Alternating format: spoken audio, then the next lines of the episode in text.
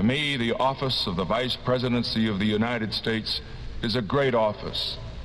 And I feel that the people have got to have confidence in the integrity of the men who run for that office and who might obtain it. I have a theory, too, that the best and only answer to a smear or to an honest misunderstanding of the facts is to tell the truth. And that's why I'm here tonight.